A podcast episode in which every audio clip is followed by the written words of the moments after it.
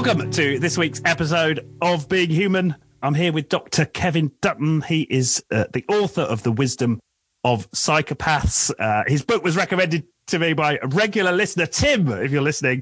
So thank you for that recommendation. Recommendation. Delighted to have you with us, Kevin. Hello. Hi, Richard. How are you? Good. I'm doing really well. And we've got the video turned off because you're uh, ensconced in your Cotswold bolt right. hole, as I understand, in the countryside in England. I do. Well, actually, I'm probably doing a huge service to your listeners by having that video turned off, Richard. But I live, yeah, apologies for that, folks. I live in a, a remote Cotswold Valley. And um, unless I don't know how long this podcast is going to be, but unless you want it to last for six hours with loads of cutting in and out, it's probably better to have the video off, I think. So uh, save everyone a bit of time. Yeah, well, let's, let's start with a, a definite. What is a psycho, psychopath, Kevin? Well, it's a good question, Richard, and it's a very important one to start off with because, of course, as soon as most people hear the word psychopath, they instantly think of Hannibal Lecter in, you know, in fiction and, and Ted Bundy um, in real life, these kinds of serial killers and rapists and, and what have you. But actually, when psychologists like myself talk about psychopaths, we're in fact referring to a distinct subset of individuals with a specific uh, constellation, as it were, of personality characteristics, such as you've got your ruthlessness, you've got fearlessness, you've got mental toughness, you've got um, confidence, you've got coolness under pressure, you've got emotional detachment. Uh, and then, of course, you've got your trademark deficits in conscience and empathy that you hear so much about. Now, I think one of the things that's really important to remember right off the bat, Richard, is that none of those characteristics that I've just mentioned about psychopaths, none of those personality traits is necessarily a problem in itself. Um, but rather, um, the problem lies if you I suppose, deploy them in the wrong contexts and with the wrong intentions. So I'm sure we'll come on to that a bit later on when we talk about mm. professions and where psychopaths can thrive. But actually, the short answer is that, you know, when you talk about a psychopath, um, uh, technically, you are talking about someone with a distinct subset of personality characteristics, such as, as I say, ruthlessness, fearlessness, um, and lack of conscience and empathy, those kinds of things. Right, right, and and uh, what yeah, what drew you particularly to this uh, to this topic? Like, why why devote your life to this area? Well, yeah, you know, I have to say, um, if I'm being totally honest, um, uh, my father, my father was looking back on it a psychopath. Um, he had, uh, I came from a working class family. Um, he had all kinds of different jobs. He was um, uh, he worked in a bookmaker's. He uh, he was a market trader, not on the stock market, but on the streets. he was like Del Boy, even looked like Del Boy. He could sell all kinds of things to all kinds of people. Most of them were rubbish and didn't work.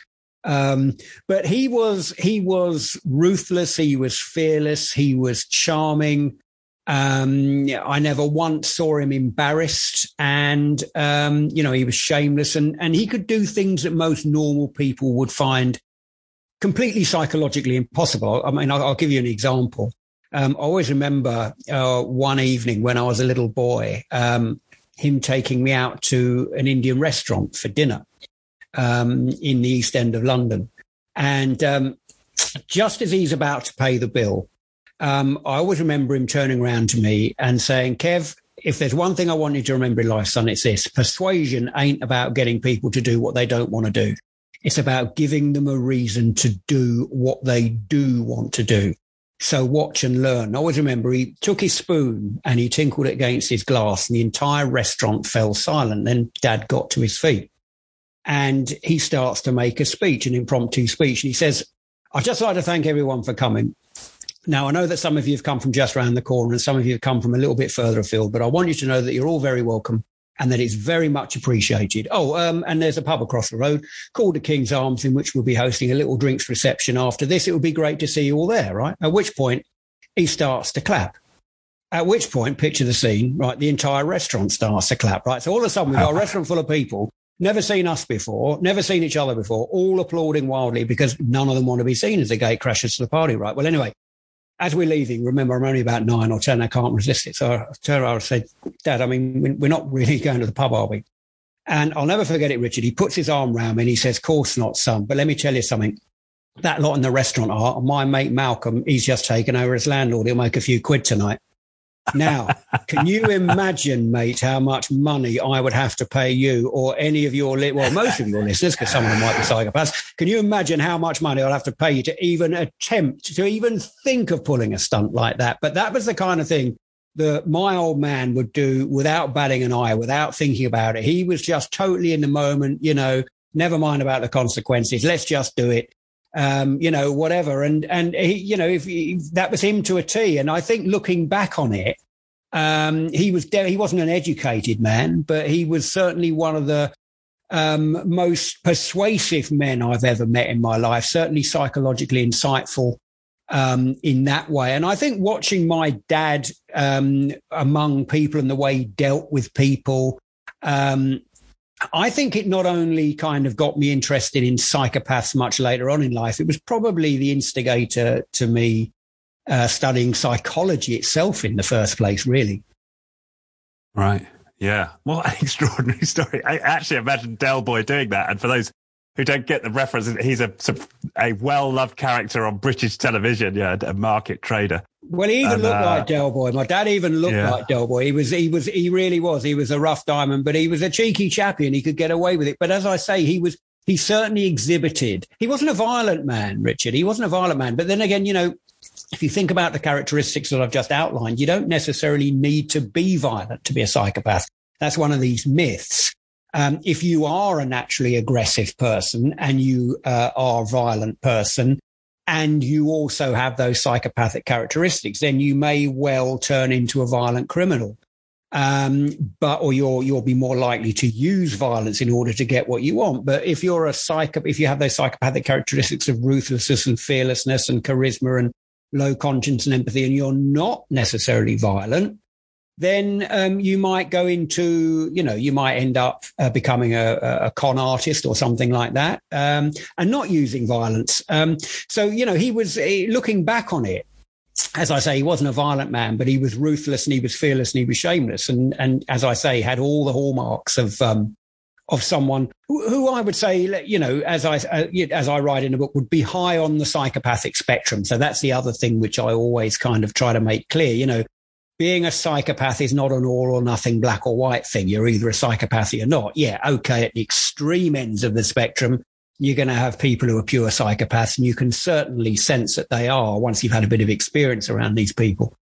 Um, but you know, we're all on a spectrum. That's the key. There's just like the autistic spectrum, um, spectrum of autistic behaviors. Um, one of the things I talk about in the book is this idea of there being a psychopathic spectrum. Um, and we're all on it to some extent. Yeah.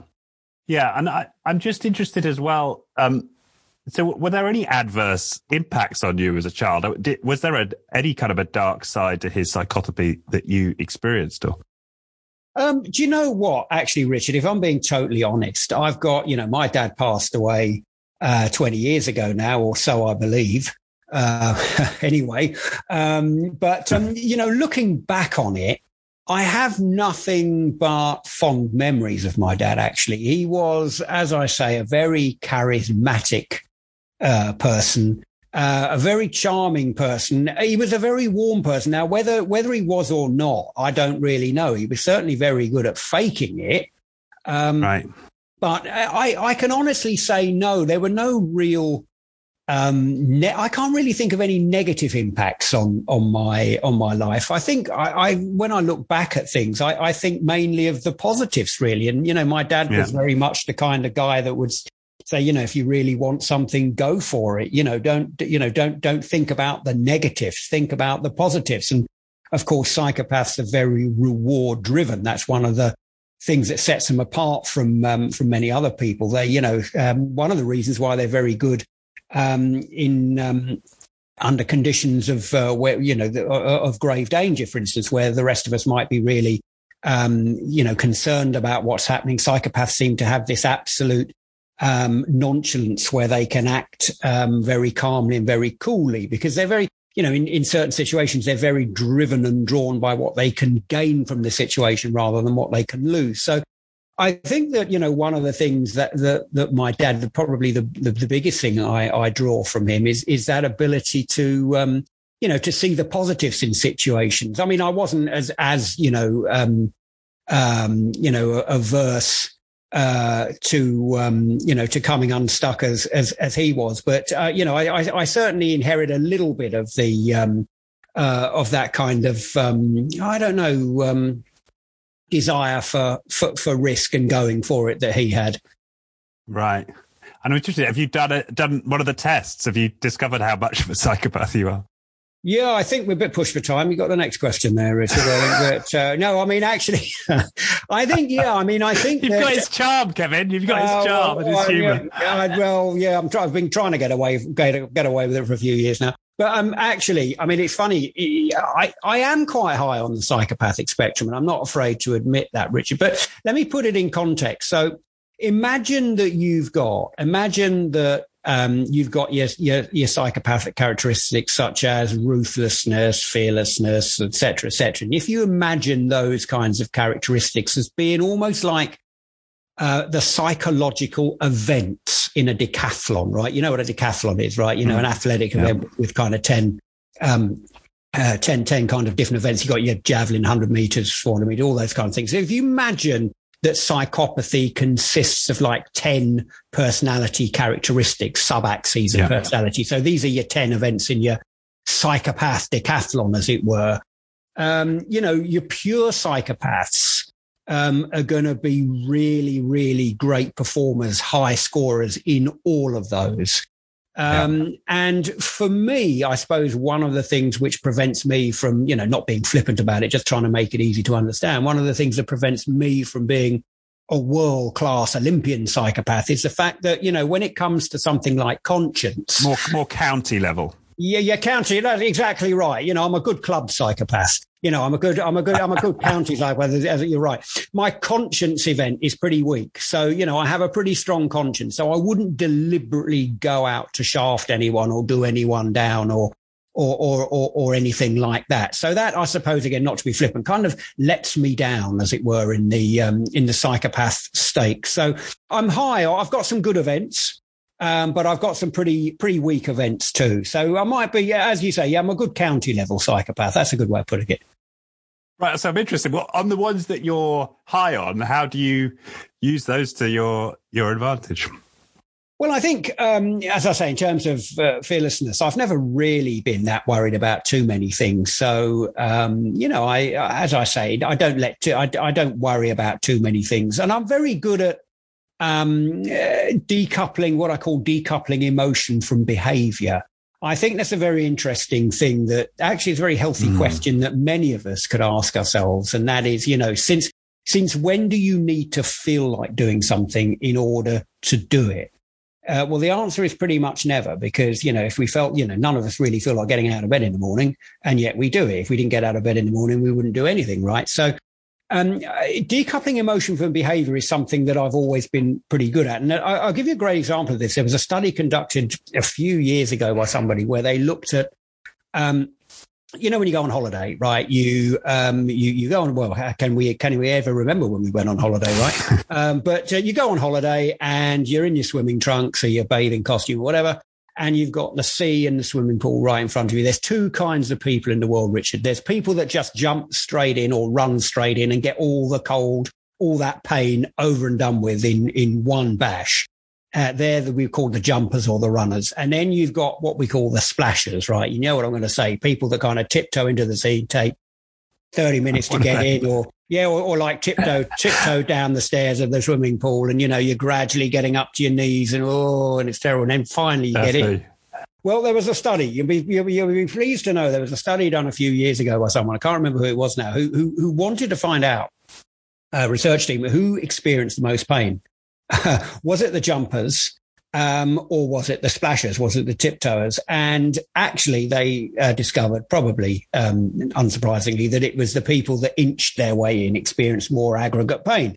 Because, of course, not only were they aggregating it out over a long period, there was also the imaginary pain that they thought they were going to experience. And we imagine pain often to be far greater than it was. So did, they didn't just eke it out for longer. They also had that problem with the imagination. It's going to be far worse than it actually was. So what's that got to do with everyday life? Well, actually, you know, what it's got to do with everyday life is we psychologically splash every time we've got to do something that we don't want to do. If you've got to, I don't know, pick the phone up and give someone bad news or do a chore that you don't want to do, something you've been putting off for a long time, what do we do? We put the kettle on, we do our email, we make a cup of tea, we tidy up, we do anything but get on with what we're meant to be doing. We psychologically splash. Whereas actually what we really should be doing is harnessing our inner psychopath, decoupling emotion from behavior and saying, Hey, let's just do it. Let's just bomb straight into this pool, run straight into this sea and get this over and done with in one fell swoop. Um, so that's something I've pretty good I've always been pretty good at there. There's just one example. And it's something, it's one of those psychopathic characteristics that I think if, you know, if, as I say, if your listeners um, are struggling with procrastination, are struggling with that kind of all putting things off. Um, they're psychological splashes by nature. Just by being aware of that little analogy, as I say, you know, that's a great kind of way in which you can harness a psychopathic characteristic uh, to your advantage. You perhaps make you a little bit more efficient, a little bit more assertive, a little bit more confident, whatever. Yeah, and I totally relate that with sales calls. And I noticed that salespeople are quite high on the psychopathy. I'm a massive splasher when it comes to sales calls, and I, I'll procrastinate for hours until I get on the phone and you know call to people in my network. And yeah, and uh, that makes complete sense. And actually, there's a guy who's been on the show who's a sort of sales coach, and he he makes this play for you know just just do it, just like set yourself like three calls, just do it now and uh, and jump and dive into it and don't think about it and just just call the first three people on your phone, whatever it needs to be. Just dive in. Um, and I'm guessing that people who are salespeople who tend to be high on the psychopathy scale have uh, find that easier. Hence, they they gravitate towards that profession. Well, you know what? Uh, you know, at profession, psychopathic profession is very interesting. But I always remember when we were a student, we used to play address book Russian roulette. Um, and I'm not suggesting anybody does this, um, but I can say that sometimes a few drinks were taken before we used to play this game. And it was basically you just, um, you know, somebody finds, uh, some, you hand somebody your mobile phone. Um, and they pick two people at random from your address book that you have to ring up there and then. Um, and of course, the Russian roulette um, element comes in where it could be somebody you haven't spoken to for three years for very good reasons, uh, but you just have to do it um, if ever you want to get over, you know, um, making that sales pitch, that's a great game to play, but it is a dangerous one. I love it. You also talk about it in terms of um, uh, boys and girls, and uh, you know, making approaches uh, in girls. And you know, there's a game you mentioned um, where the, the idea was you just had to. In fact, it was your friend. Was it your friend? I can't remember exactly the context for it now. But the the game was to try and get as many no's as possible in yeah. the night from from knockbacks from girls. And uh, you know the the lesson is that uh, after X number of knockbacks, you start actually getting more acceptances because you've become so cocky in the process that you actually become attractive. That, that's exactly right. I think it was, I, if memory serves me right, I, was, I think it was somebody I interviewed in a high security unit actually that, uh, right, okay, came, yeah. that came up with that. And yes, they're absolutely right. Oh, no, that's right. Yeah, they would go out with in a group um, in um, uh, on a Friday or a Saturday, a Friday night, where you know, as a as a group of four lads um, and the, um, the, the uh, aim of the game was to get as many rejections from um, uh, girls as they possibly could.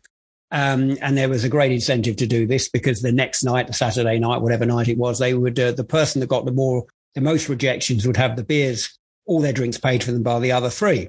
Um, but there was a great method in this madness. Uh, and that was that, of course, you know, once you actually start realizing that getting rejected doesn't really matter and actually, you know, you just move on to someone else or whatever. And it's not the end of the world if people don't like you or don't want to go out with you or don't want to give you their number.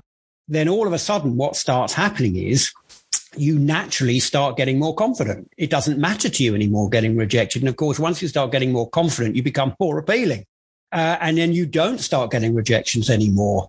Um, and as I say, you that, that's that you know when, when, when that starts to happen, the dynamic completely reverses, and um, you know you're no longer losing the game, you're winning the game. Um, and you've, you've, you're a completely changed character. So yeah, I mean, actually there was a lot of method in that madness and, um, it, it's all to do with confidence. But you were talking about, you know, professions and, uh, yeah, sales are. Um, I conducted an experiment. I'm not sure if you you know, maybe your listeners might not know it, but um, conducted a, a, survey a few years ago, about ten years ago now, I think it was, um, in which I wanted to know which was the UK's most psychopathic professions. I was on a radio show and we put out a call and we had a website. And um, what happened was people were directed onto the website where they completed a specially designed um, questionnaire, psychometric questionnaire designed to measure psychopathic characteristics within the general population. Um, there's separate questionnaires for the general population and for the criminal forensic population uh, which is very important to bear in mind. Uh, you shouldn't confuse them. Um, so people were directed onto the website where they completed um, the psychometric um, measure for psychopathy in the general population. Um, and they then gave their occupation. Um, and as I say, they got their scores. And then I was able to look at the analysis afterwards and, and we compared occupations with score. Um, it was a very rough and ready kind of survey, but actually it was very, very interesting what came out. And um, number one, um, perhaps not surprisingly, was CEOs. Um, uh, number two, off the top of my head, I'm going off the top of my head now, Richard. Number two, I think was lawyers. Then we had the media, TV and radio. And then I think salespeople came in at number four. Um, and surgeons were up there, I think number five. Um, but what was really interesting, I think number eight or nine was church people. And at the time, as I say, this is about 10 years ago. At the time, this yeah, was cleric it, number eight. I've got the page here. That's yeah, right. Was it? Yeah, clerics. And, and, I think it was eight or nine. And um, eight for cleric. Was it, was it eight? There you go. Mem- good memory I've got there. Um, it was really, it's very interesting because at the time you thought, well, you know, what's that all about? But, um, you know, there's been, as I said, since then, there's been a few stories about the church in, in the media. And I'm, you know, I'm not casting any aspersions. There's, there's bad eggs in, in any profession. But, um, you know, actually, if you think about the church and religion, it's in one aspect, it's no different to any other business. It's all about, you know, if you, you've got to have a certain kind of personality to get to the top, there's a hierarchy in, in the church um, just like any other business. Um, and it's also, you could argue, very much to do with um, the uh, uh, implementation of power. You've got a lot of power over people in the church. And I'll always remember a few years ago when I was in Cambridge, um, talking to uh, quite a high, high powered church person, and them turning around. It's one of the most chilling remarks anyone had ever made in their life to me. And they turned around and they said, Kev, I don't believe in God. I'm just good at him. Um, and I remember being, I remember thinking, blimey. Um, yeah, you know, I can, I can believe that in your case. I, I don't believe in God. I'm just good at him. And that was, you know, I've met a lot of psychopaths in, in, um, in, in, in a lot of different circumstances, but even now, that was probably one of the most chilling things anyone had, uh, had actually said to me. Right. Kind of God, God by numbers. yeah, absolutely. And, yeah, yeah, yeah. yeah. the, the, the expression popped out in the in the book that you use. You know, psychiatrists are able to do emotions by numbers, and they're actually better. This is what I found fascinating. They, am I right that they're better at recognizing emotions in general than? Do, do you know what, Richard? I thought I, I, thought that was a good line. Do, do emotions by numbers, and I thought, of course, I'd totally forgotten I'd written it. Um, but I thought, I thought yeah, modesty is another. Not modesty is another psychopathic trait, of course. But um, yeah, I mean, it, absolutely, there are um, a number of experiments which appear to reveal that psychopaths are better at kind of gauging emotion than the rest of us, um, or at least as good. Um, which is very interesting because um, there's also evidence which suggests quite strongly that psychopaths don't feel emotion like the rest of us. Um, they don't have what's called hot empathy. Hot empathy is um, the feeling of feeling what another person is feeling. You know, it's really empathizing with them. Whereas actually they seem to be much better than the rest of us at what we call cold empathy, which is kind of cognitively and dispassionately imagining uh, what another person might be feeling. And of course, that enables them to be very, very good persuaders. We talked about that with, with my dad. That's one of the reasons perhaps why he was such a brilliant persuader. He was also very charismatic. but why psychopaths may be a very good persuaders, very manipulative.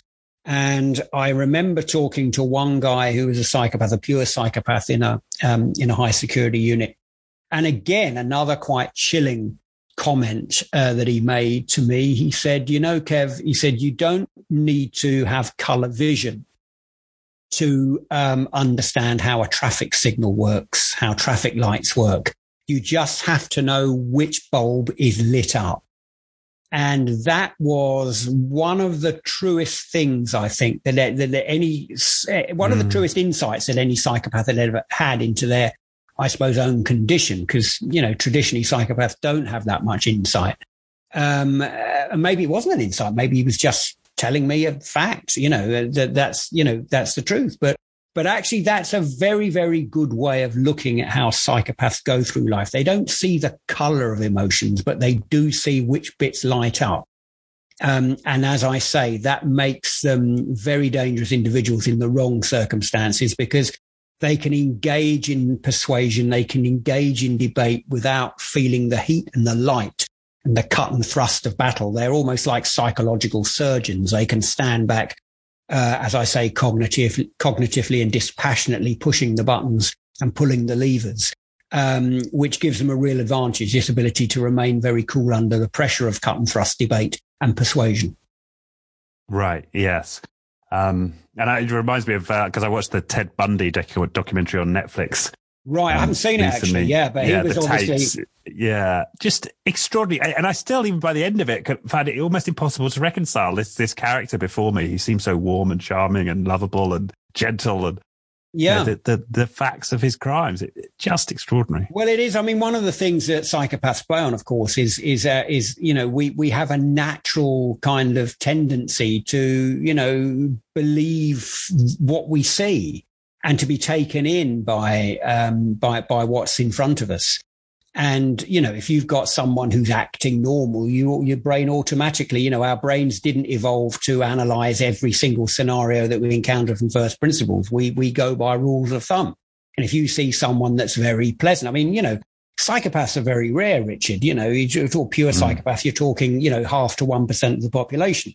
Um, so you don't go through life you know actually even if you you know you don't you don't most of us don't think bad of people all the time. If you meet someone you know who's who's normal you give them the benefit of the doubt usually. But if so if you meet someone that's very charming and very nice um, you know it's in your interest to say well hey this is a nice guy i can get on with him. Um, and and that's something which psychopaths use to their advantage you know they're they're they're very good at putting on that persona this kind of psychological camouflage, you know, hiding in plain sight is the phrase that's often used. Um, they're almost like psychological, you know, psychological double agents.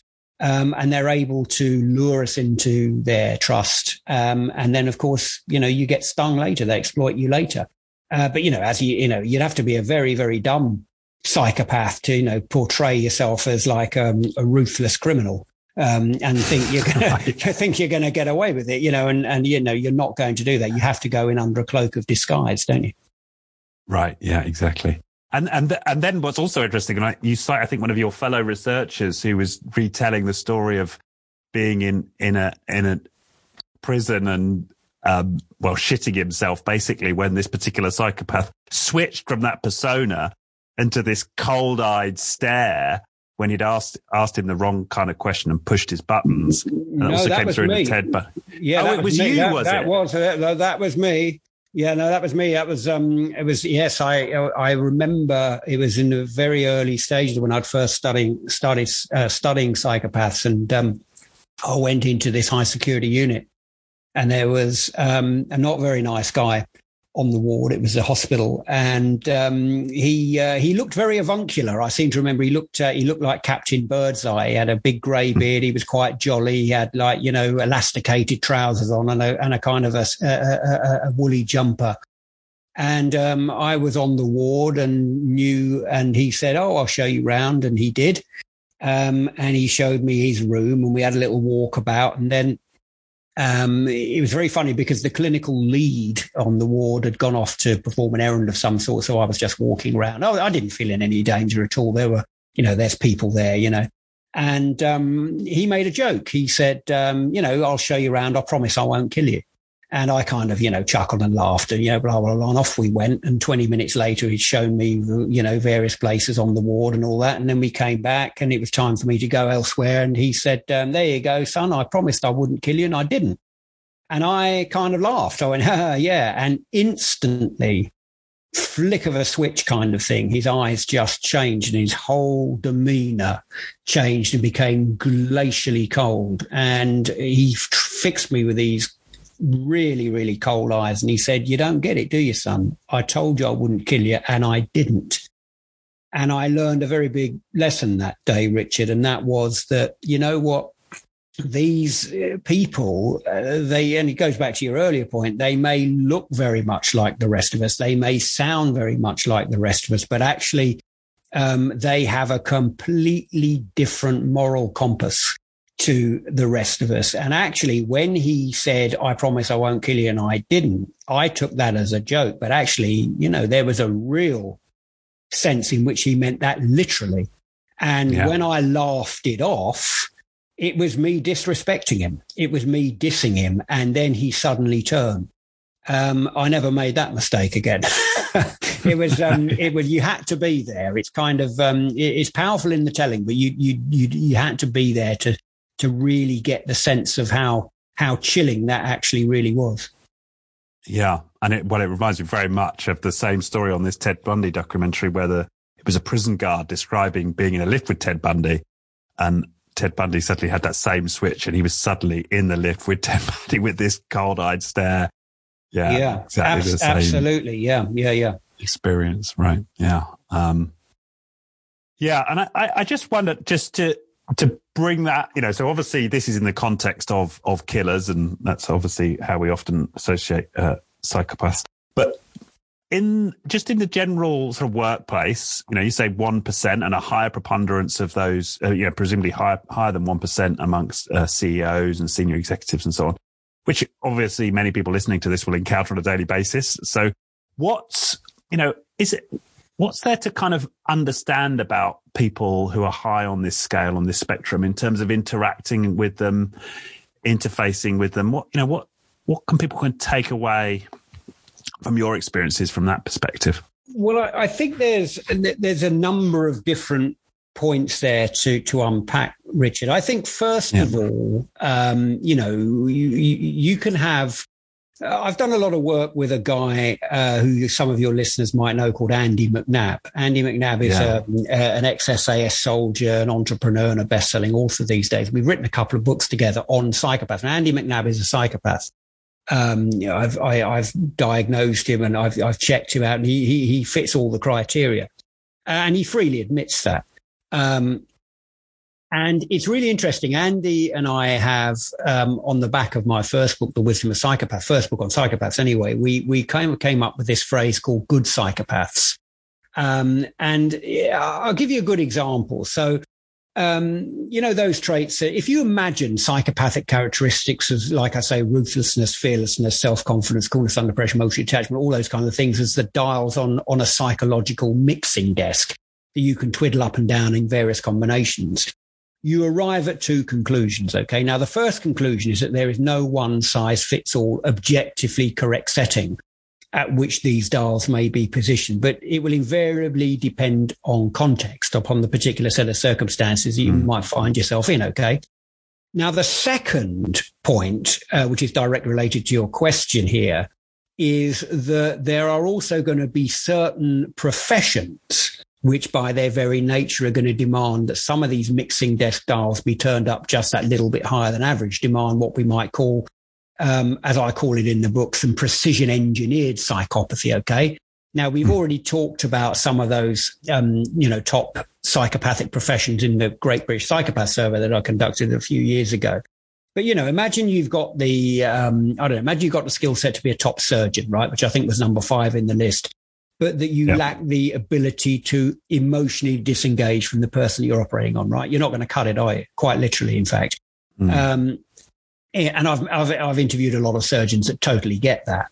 Imagine you've got the skill set to be a top um, I don't know, lawyer, QC, barrister, but you lack that almost pathological self confidence to be the center of attention in the middle of a packed courtroom. Again, it's not going to work, is it? Imagine mm. you've got the, uh, well, let's come on to CEO straight away. Imagine you've got the strategic and financial smarts to be a top business person, but that you lack the ruthlessness to fire someone if they're underperforming or um, the coolness under pressure to ride out a storm or the sheer balls uh, necessary to take a calculated risk when appropriate. Okay, it's not going to work, is it? Now, those characteristics that I've just outlined for you there ruthlessness, fearlessness, self confidence, coolness under pressure, and emotional detachment comprise five core characteristics of the psychopathic personality. Okay, so in those particular contexts, would you say they were dysfunctional? I wouldn't. So certain mm. certain uh, professions of which CEO is one or business is one, are going to demand um, certain psychopathic characteristics. Now, it's really interesting. In order to succeed in any given profession, Richard, you need two things. Firstly, you need the requisite skill set necessary to do the job. But secondly, you need the right kind of personality, right, to enable you to yeah. optimally operationalize that skill set. Um, now, as I say, in those situations, uh, certain psychopathic characteristics are definitely going to predispose you to success. It's, it's going to become no surprise to you or your listeners that, you know, it, you know, certain, in certain situations, it's possible to bully or blag or bullshit or, you know, your way up the corporate ladder. Um, that's going to be no surprise to anybody. We've all experienced people that do that. But I think what is most interesting is that if you do have the requisite skill set to do what you you you to do your job, um, certain psychopathic characteristics can actually help you get up the ladder. Um, but you've got going back to the mixing desk style, you've got to use them in the in the right context, in the right combinations, at the right levels, and with the right intentions. So that's very much where I'm coming from. So a lot of the media at times have said Dutton and when I've been working with Andy McNab, Dutton and McNab are trying to turn the nation into psychopaths and, you know, what could possibly good about psychopaths, you know, and actually that's not, that's never been my intention. What I've always said is that there are certain psychopathic characteristics which used in the right context, in the right combinations, at the right levels and with the right intentions can predispose you to success. And that's basically the, the, the argument that, that I'm using. So, you know, you, you, CEOs are an interesting group because you know actually you whether you've got a bad you know you, people think about you know psychopathic CEOs you know and there's been you know or, or people in business your Gordon Gekkos or you know your Jordan Belforts and all these kinds of people who are corporate psychopaths. Um, they've allowed their mixing desk dials to be turned up too high, you know, and the in the wrong levels, in the right context, and for the wrong intentions. But actually, it's when you get the dials just right in the right context. Actually, that's when you get a good CEO. Um, another example would be sports. So I, you know, I do a lot of work with elite sports people.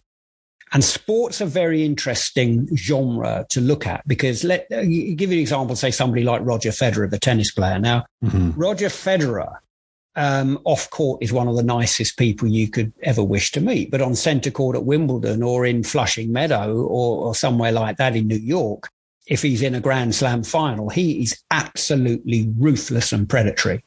Um, yeah. and would have absolutely no problem at all. He's done it 20 times. He's won 20 Grand Slam finals. Absolutely no problem at all about humiliating his opponent in front of millions of viewers and a watching crowd.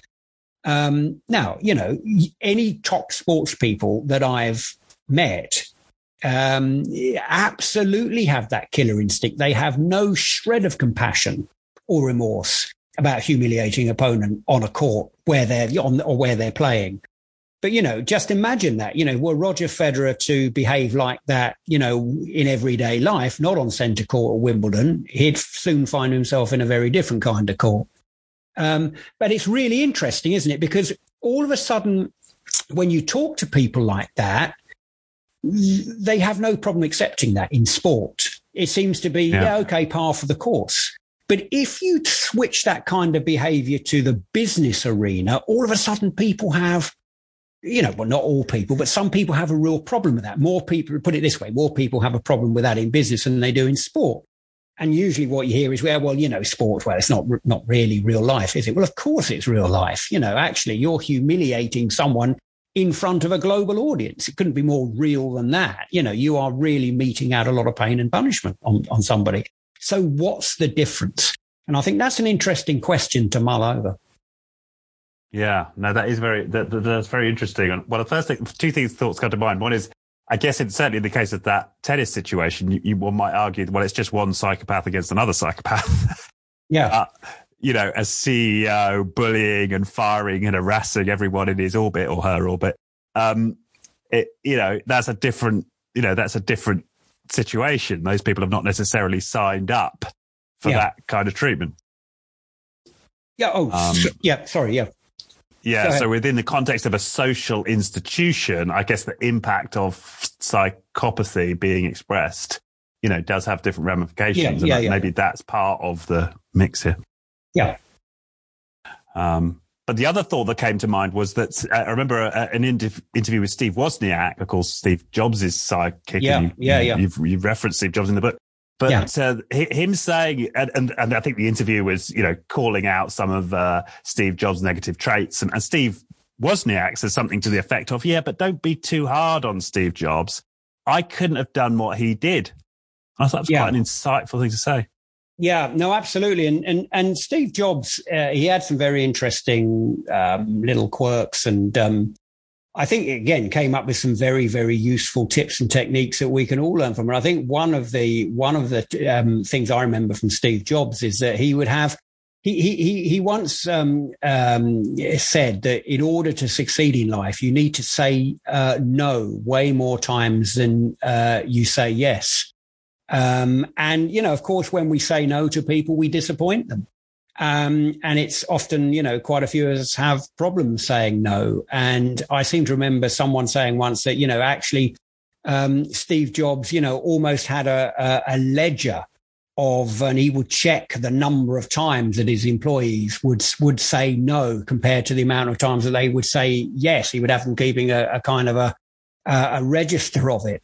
Um, now, whether that's apocryphal or not, I don't know. I mean, I can believe it um, in his quest to leave no stone unturned, but but absolutely, again, it's another one of these simple little things that you know maybe in order to be a little bit more successful, something that Andy McNab and I talk about in our in our book, Good Psychopath's Guide to Success. You need to get used to saying no a little bit more. We need to be, you know, just a little. Sometimes we need to be a little bit less nice um, and, you know, actually, it's, it's really interesting. A lot of the time, uh, you could turn this on your head actually when you say no to people. A lot of the time, you know, people, when you drill down into it, people are frightened of saying no because actually they don't want to disappoint someone. Uh, you, you know, you don't want to make them feel bad. But actually, that's in itself a form of in, inverted narcissism because actually you are immediately assuming there that you are really important. um, that actually, if you say no to this person, they are going to be totally crestfallen. and actually, you know, sometimes you, you, can have a little laugh with people and you can say, are you, re- do you really think that highly of yourself then? You know, do you really think it's going to matter that much if you say no? Well, I'll tell you what, why don't you give it a try and do it and see what happens? Yeah. So it's a good way of kind of invert, fun way of kind of inverting it, really, Richard. Yeah, but I mean, I suppose practically it can people, t- if you like, switch from like hot empathy to cold empathy in that way. Because to say no, you have to somehow detach yourself from the potential feelings that you're projecting onto that other person that they might feel upset or angry or whatever that might elicit as an emotion. Can is it is it in fact practical for people to make that switch? Well, I mean, yeah, I mean, if you can't, uh, you can't, you know, turn overnight like that. You can't absolutely, you know, turn yourself into a different person. But actually, if you, if you, you know, just start very slowly. Um, there yeah. are certain situations in which you say, okay, I've got something coming up now. I'm just going to try it. I'm just going mm. to say no to this. So yeah, I'm not, um, you know, it's very, very difficult, impossible probably, you know, just to change overnight like that, but you can you can build it up over a period of time, just like you know you I don't know training for an training for the marathon or something. You know, just just start slowly and gradually build it up. Start with some easy no's and then gradually build up to some harder ones. Yeah, that's interesting, and it, it actually relates to some. Um, perhaps we'll get on this as we sort of close out the hour here, but the um, a a guest on the podcast who you know is a, a religious man. Um, uh, talks about making more space in in your in your life, slowing down, focus on on fewer things, and of course the key to that is saying no. Um, and he has this idea of no by default. Um, and the way to do it, maybe, and he suggests this, is not immediately coming out and saying no. It's like, well, can you get, can, can you give me 24 hours or can I get back to you on that as like a, you know, yeah. a means of delaying that immediate, a softer way in, perhaps that doesn't require such a, you know, psycho, psychopathic approach, perhaps is, uh, not is quite, not quite, yeah, not quite jumping into the pool, but not tiptoeing either, but maybe just going waist deep a little bit, something like that to use our early analogy. yeah. I'd give a, yeah. a, a couple of, um, you know, a, another suggestion there. And that is, you know, a good, a good couple of good yardsticks is um, whenever you are asked to do something, right? Imagine that you are asked to, will you do X and Y? Um, if you have a rating scale of zero to 10, and you say to people, yeah, okay, you know, rate, rate how, rate how much you enjoy doing this. Okay. So a lot of people, uh, seven on a scale of zero to 10 is quite a common number. Um, yeah. And a lot of people will agree to do something if it approaches seven.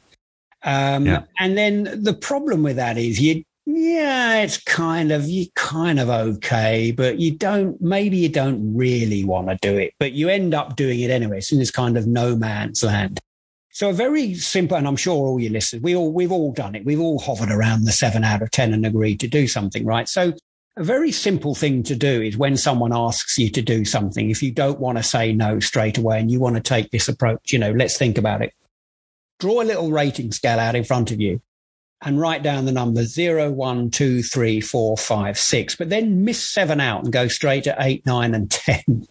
and then say, right, you're going to rate how much you want to do this on this scale of zero to 10, but you don't have seven on there. You don't have that as an option. So you've got to either rate it as a six or you've got to rate it as an eight. That really forces your hand. If you rate it as a six, because you're forced into doing that because there's no seven, don't do it. If you rate it as an eight, then okay, probably chances are it's something you might want to do and agree to do it anyway. So that's a, that's a good yardstick to use a little trick, um, which can sometimes make your diary a little bit more palatable. And another trick, which again, Andy McNab and I um, uh, talk about in our book is like, you know, next time someone asks you, you, you, you must be inundated as a lot of your uh, listeners will be, Richard, you know, can you do X, Y, and Z in a couple of months time? So you look at your diary, there's nothing in it uh, the day's free. So you agree, yeah, because you want to be nice. You say, yeah, okay, I'll do it. And then what happens? That day rolls around quicker than anything. And it's yeah. the last thing you want to do, right? It's yeah, the why last... the F have I got to do this? Exactly. Yeah. it's the last thing you want to do. So here's the interesting tactic to use. Okay. Next time somebody asks you to do something, imagine they're asking you to do it tomorrow. Forget two months time. Right. Are they asking? Imagine, look at your diary. Right, I'm doing it tomorrow there might be something in the diary. Is what I'm doing in the diary, would I cancel that in order to do this? Are they paying me enough in order to cancel that to do this? Do I really want to do this tomorrow? Would I give up what I'm doing tomorrow if I've got a day off, for instance? Would I actually be happy to do this on my day off? If the answer is no to any of that, you say no to the request because in two months time, it will be tomorrow and you will be faced with exactly that dilemma. So just bring it forward and have it as tomorrow and ask yourself the same question. There's nothing like bringing it forward to add clarity to your decision. Yeah. Yeah. I like that. And I suppose that's the way of bringing it into the realm of, of the sort of hot empathy because you're making it more immediate. And, Absolutely. and if we are an empath, we can then you know start to feel how that would be in our diary in our life and make a decision based on that, on that yeah on absolutely that. yeah it's just just using, yeah. using the power of imagination yeah. yeah absolutely yeah no no um yeah that makes sense and it's it, well it's i know we've we've uh you know we've not not got long here but i um it was Garland Vance was the guest who, you know, he's written a book called Getting Unbusy and he has this, you know, thing oh, yeah. of, you know, no by default, but the, the, tips you've added there, you know, might be useful for him to sort of all consider for, for that approach. But, um, yeah, again, interestingly, again, this parallel, and you get to it in the last chapter of the book between um, the sort of spiritual path and and psychopathy and and the parallels between um, spirituality and psychopathy. And um, I guess it's just it's it's interesting to see that there are these overlaps. Um, yeah. And I guess I guess is is this a means of thinking about psychopathy in a slightly different way? That you know, it's almost like it's a it's a way of directly uncoupling it from this idea that it's all sinners, and actually there are all of these traits in some ways can can aid us even even in a in a, in a sort of quest for spiritual development. Well, I think that's probably putting it a, that that argument's a bit strong, Richard. I think one of the one of the interesting things, although although I thank you very much for making it, um, but um, I think what is an interesting thing is is is I was I was drawn to um, the the parallels, the similarities between mindfulness um, which when I was writing Good Psychopath, uh, sorry, when I was when I was writing the Wisdom of Psychopaths, um, mindfulness was relatively in its infancy in those days. Back in 2012, it's now become obviously a huge phenomenon, global phenomenon, um, and um, was obviously derived from from Buddhist practices. Um, and it's all about living in the moment, mindfulness. And when I first came across mindfulness, it struck me that actually this is seen as an enhanced and elevated spiritual trait, but actually this is something, this is also one of the primary um, criteria for psychopathy, the idea of, you know, no sense of consequence, living in the moment, uh, being a spur of the moment kind of person. In fact, I'll tell you what we might do if you want to. We can end with a little test to see if you're a psychopath. I can read out 11 items. Yeah uh, that you and your listeners can um, can have a go at. We'll see where you are on the psychopathic spectrum. Yeah, we can do that it. if you like. But um, yeah. just to, to, to, come back to the mindfulness thing. So, so yeah, I mean, um, one of the questions, the reason I thought of that was one of the questions is, um, you know, are you a spur of the moment kind of person? So, so when I first encountered mindfulness, I thought, well, actually, this is very, very interesting because this kind of uber spiritual quality of living in the moment is also, as I say, one of the um, character traits of psychopathy. Um, and so I was very interested in that overlap. Um, you know, that this idea of living in a spur of the moment kind of living, um, you know, which is regarded as a as a symptom, as you like, of psychopathy.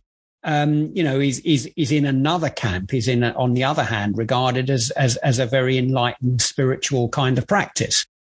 Um, and so I, I, looked at this a little bit more, and um, I asked one of the uh, one of the pioneers of mindfulness research, chap called Mark Williams, who's a very good friend of mine um, in Oxford, uh, and I said to him, you know, what's what do you think the difference is between you know the kind of the the the the the spiritual practice of mindfulness and and and and you know almost like the psychopathic approach to it and uh, I thought he gave a brilliant kind of response. There is a difference.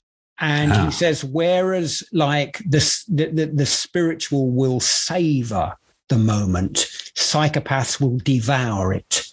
Uh, okay. And I thought that's a very, very good way. Although the two might appear similar, and indeed there are degrees of similarity between um, the mindfulness living in the moment and the psychopathic living in the moment um, the spiritual aspect is savoring that moment, whereas the psychopathic characteristic is devouring it.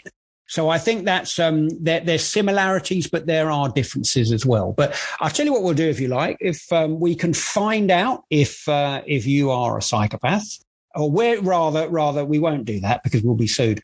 Um, um, we'll find out where you are on the psychopathic spectrum, where your listeners are on the psychopathic spectrum. Would you like to do that? Would you like to? Yes, okay. yes, please. So what you need to do, Rich, and what the listeners need to do is you need to get a piece of paper or a pen or a yeah. mobile phone screen because what I'm going to do is I'm going to read out 11 statements. Okay. 11 statements.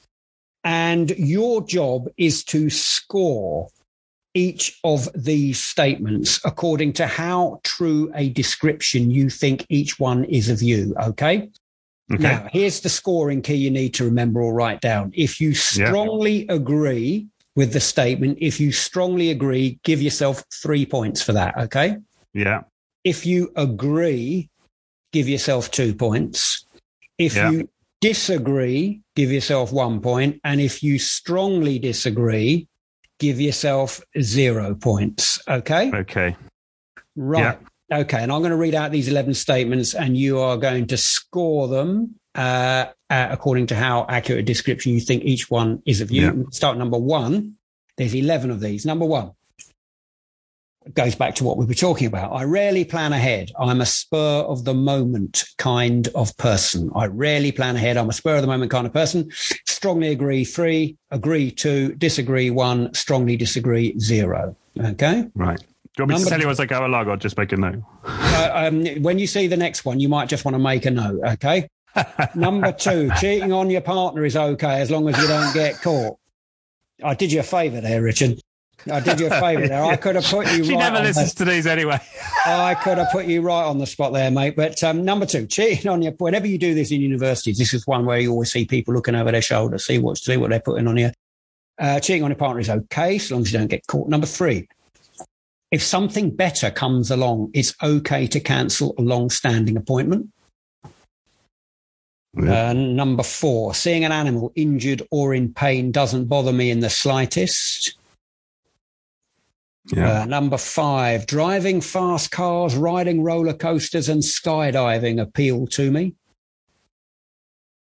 Yeah. Uh, number six, it doesn't matter to me if I have to step on other people to get what I want. Number seven, I'm very persuasive. I have a talent for getting others to do what I want. There you go. That's yeah. certainly my dad had that going back right back to the beginning. He had that certainly. Number eight, I'd be good in a dangerous job because I can make my mind up quickly. Don't think too much about that one. Yeah. Uh, number nine, um, I find it easy to keep it together under pressure. I find it easy uh, to keep it together when others are cracking under pressure. I'll read that out again. Sorry about that. Yeah. I find it easy to keep it together when others are cracking under pressure. Number nine. Yeah.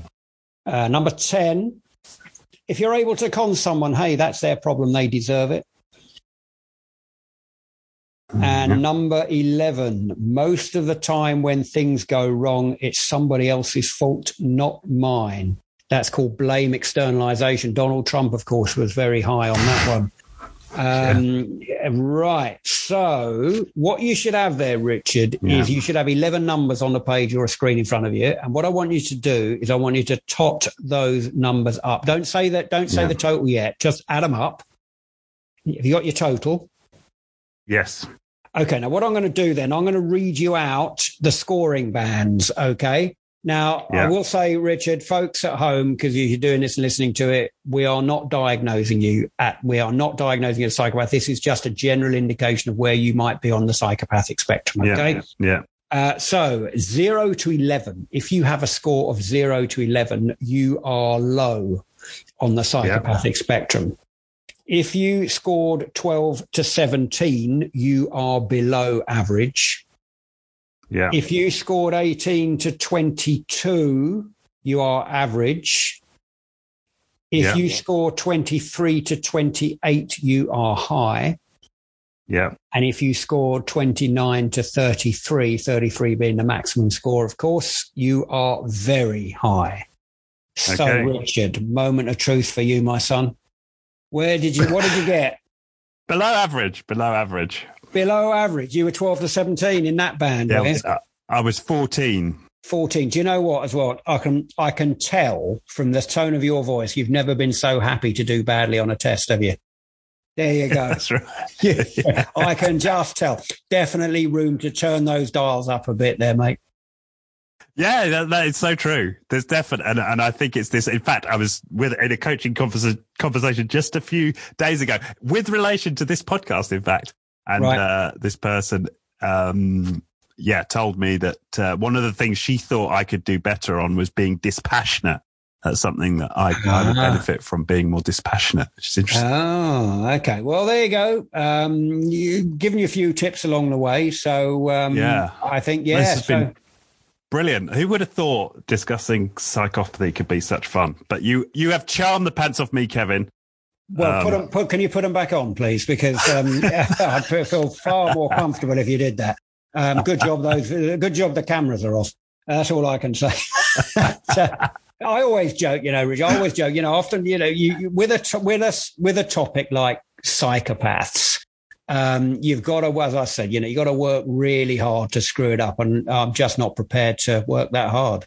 Um, it's just, you know, it's one of those topics that people are perennially interested in, and um, I've often wondered why. Actually, it's an interesting one. It's, um, you know, that's a, a, whole different podcast altogether. What what the the allure of psychopaths is, and um, mm. uh, yeah, maybe we can talk about that at some other stage. There's more than one podcast in this.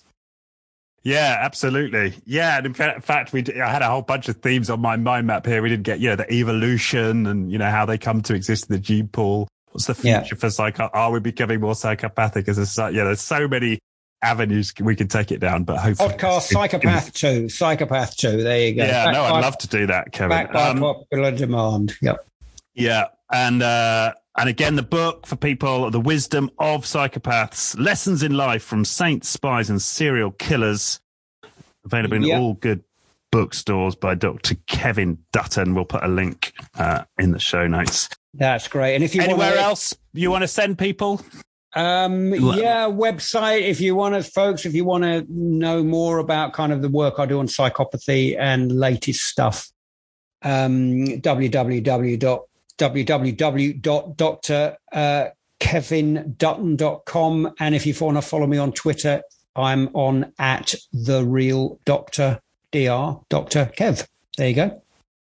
Excellent. Well, if I can call you Kev, thank you, Kev. You can. Been a delight. Uh, Richard really, really enjoyed that, mate. Really did, and uh, it was a lot of fun. Mate. All, all joking aside, it really was a lot of fun and um, uh, entertaining, hopefully, but uh, hopefully also enlightening as well. Yeah, no, I'm sure it will be. Thanks again, and thank you so much for your time. And uh, yeah, enjoy your the rest of your day in in the beautiful Cotswolds. I will do. Cheers, Richard. Thanks. Cheers.